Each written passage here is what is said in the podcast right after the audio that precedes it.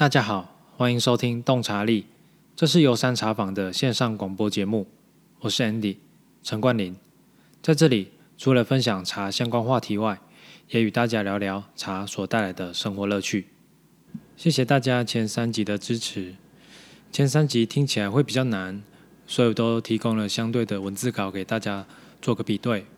我的目的是希望说能透过洞察力这个频道来推广茶的正确知识，这样当未来在接触茶的时候，或者是买茶的时候，能够有更正确的知识来去面对以及挑选茶叶。所以今天我们就来聊聊比较轻松的话题，我们就不讲茶了，我们来聊聊其他的事情。我们都知道，随着云端数位时代的来临，许多人的资料都是以数位的方式来储存，像茶的资讯也不例外。像我手头有的茶的资讯，就像是照片啊、影片啊，甚至文字档案等等。在早期这些资料都还没有数位化的时候，就要把它印出来啊，甚至把它洗成照片。它的缺点就是非常的占空间。所以现在数位资料的一个好处就是它的存取相当的方便，像你拿出你的手机，随时随地就可以找到你要的资料，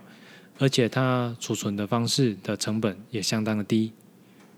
但是如果没有妥善的做好备份，当这些资料发生异常或者消失的时候，会是相当痛苦的一件事情。档案的备份就像是买保险一样，买了不一定会用到，但是当事情发生的时候，它可能会是你最好的解药。档案备份的方法相当多元，不同备份的方法，它所代表的是不同的费用。今天就让我们来聊聊高性价比的数位资讯备份方法吧。今天介绍的方法不仅适用于个人，也适用于中小企业。最近这几年是一个数位资讯大爆炸的时代，尤其 5G 又开始走进我们的生活。我们生活中常见的档案包含从我们最常见手机里面的照片、电脑档案、公司资料等等。一般人的习惯就是将这些资料直接放在手机里面，或者放在电脑里面。常见的备份方法像是用随身碟、外接硬碟，这些都是一种备份的方式。但是更常见的备份方式就是没有备份。加上台湾的气候非常的多元，有时候会发生淹水啊、雷击这些不可控的自然因素，所以当资料毁损的时候，它的抢救费用会相当的惊人。尤其当你在花这个抢救费用的时候，你心里都一定会想，我当初如果把备份做好，我今天就不用这么辛苦了。在介绍那么多种备份方法之前，我们先来介绍有什么样的一个备份的工具。我们常见的备份的硬体就像是记忆卡、随身碟、外接硬碟，甚至到现在最常见的 NAS 等等。像是记忆卡、随身碟、外接硬碟，它们的优点就是比较便宜，而且很方便。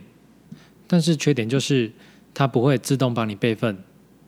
而且这个备份本身也没有备份。这是什么意思？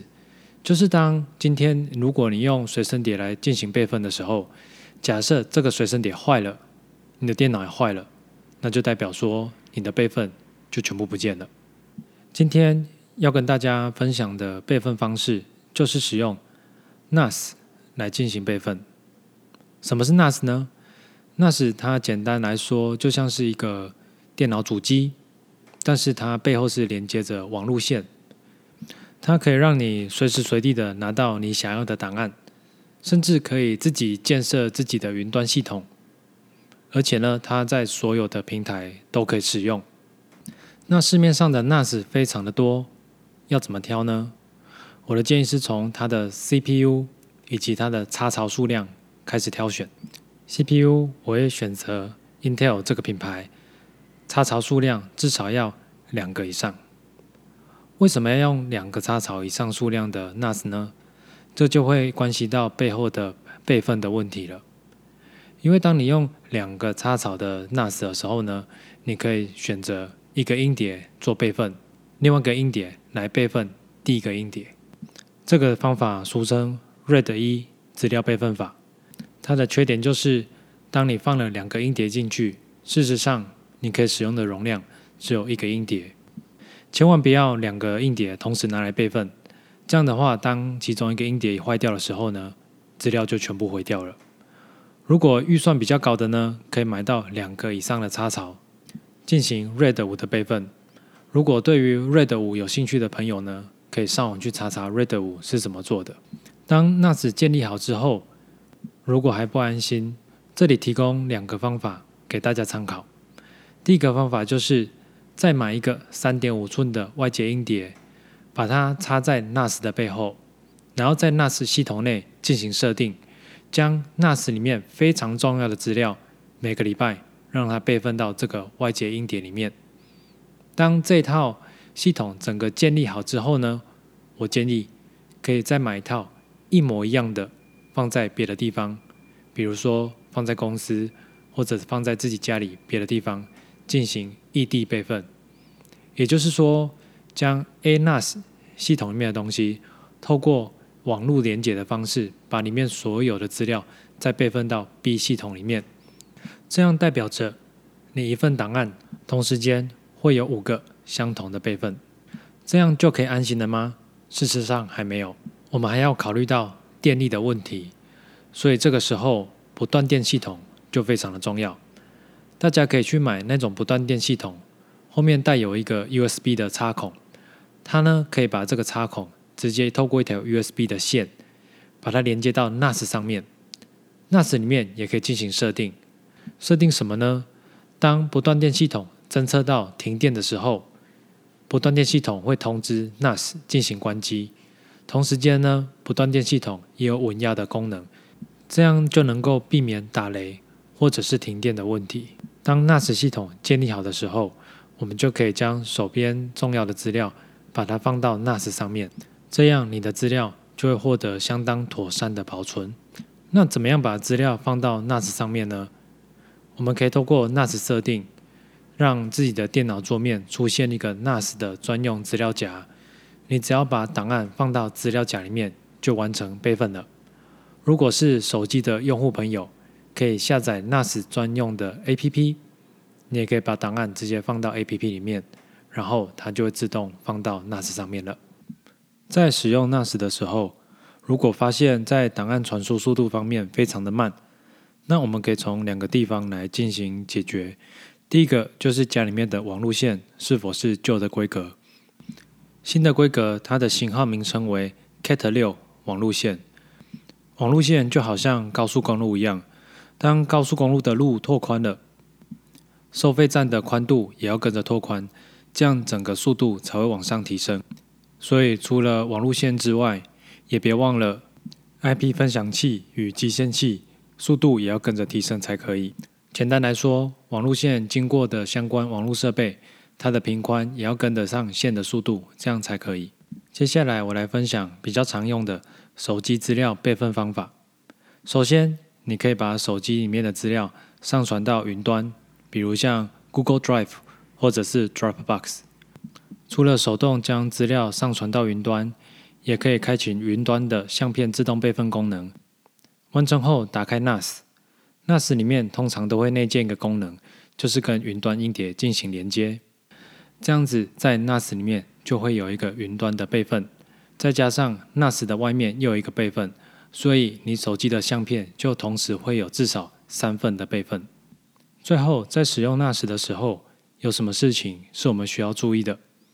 第一个， NAS 里面有内建一个 ADMIN 最高权限的账号，请记得把这个账号关掉，因为骇客最容易从这个账号侵入你的 NAS 里面。第二个，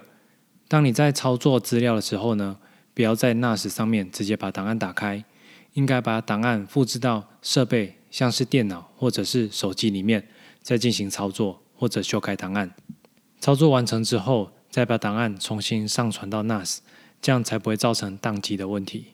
第三个要注意的地方是，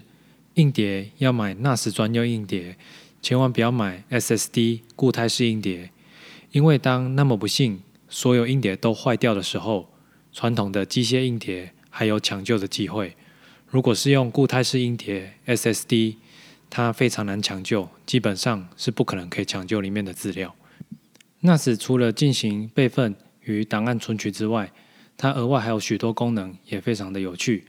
其中有一个比较常用的功能，就是可以跟小米摄影机进行结合。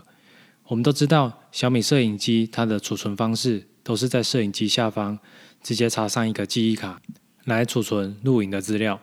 但是这有一个风险，假设有一天你录到了一个很重要的画面，比如小偷在偷东西，但是小偷发现你是用小米摄影机，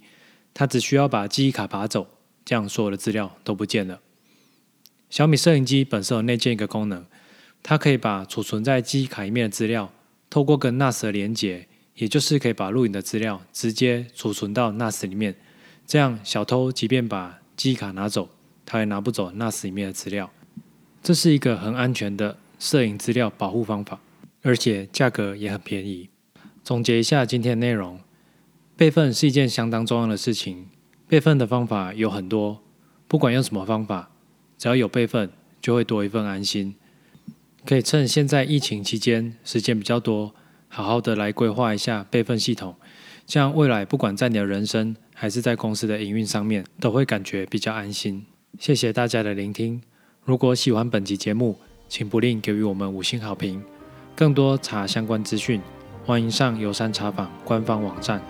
您将在茶的旅程页面获得更多内容。如果有任何茶相关问题，或者今天这一集的问题，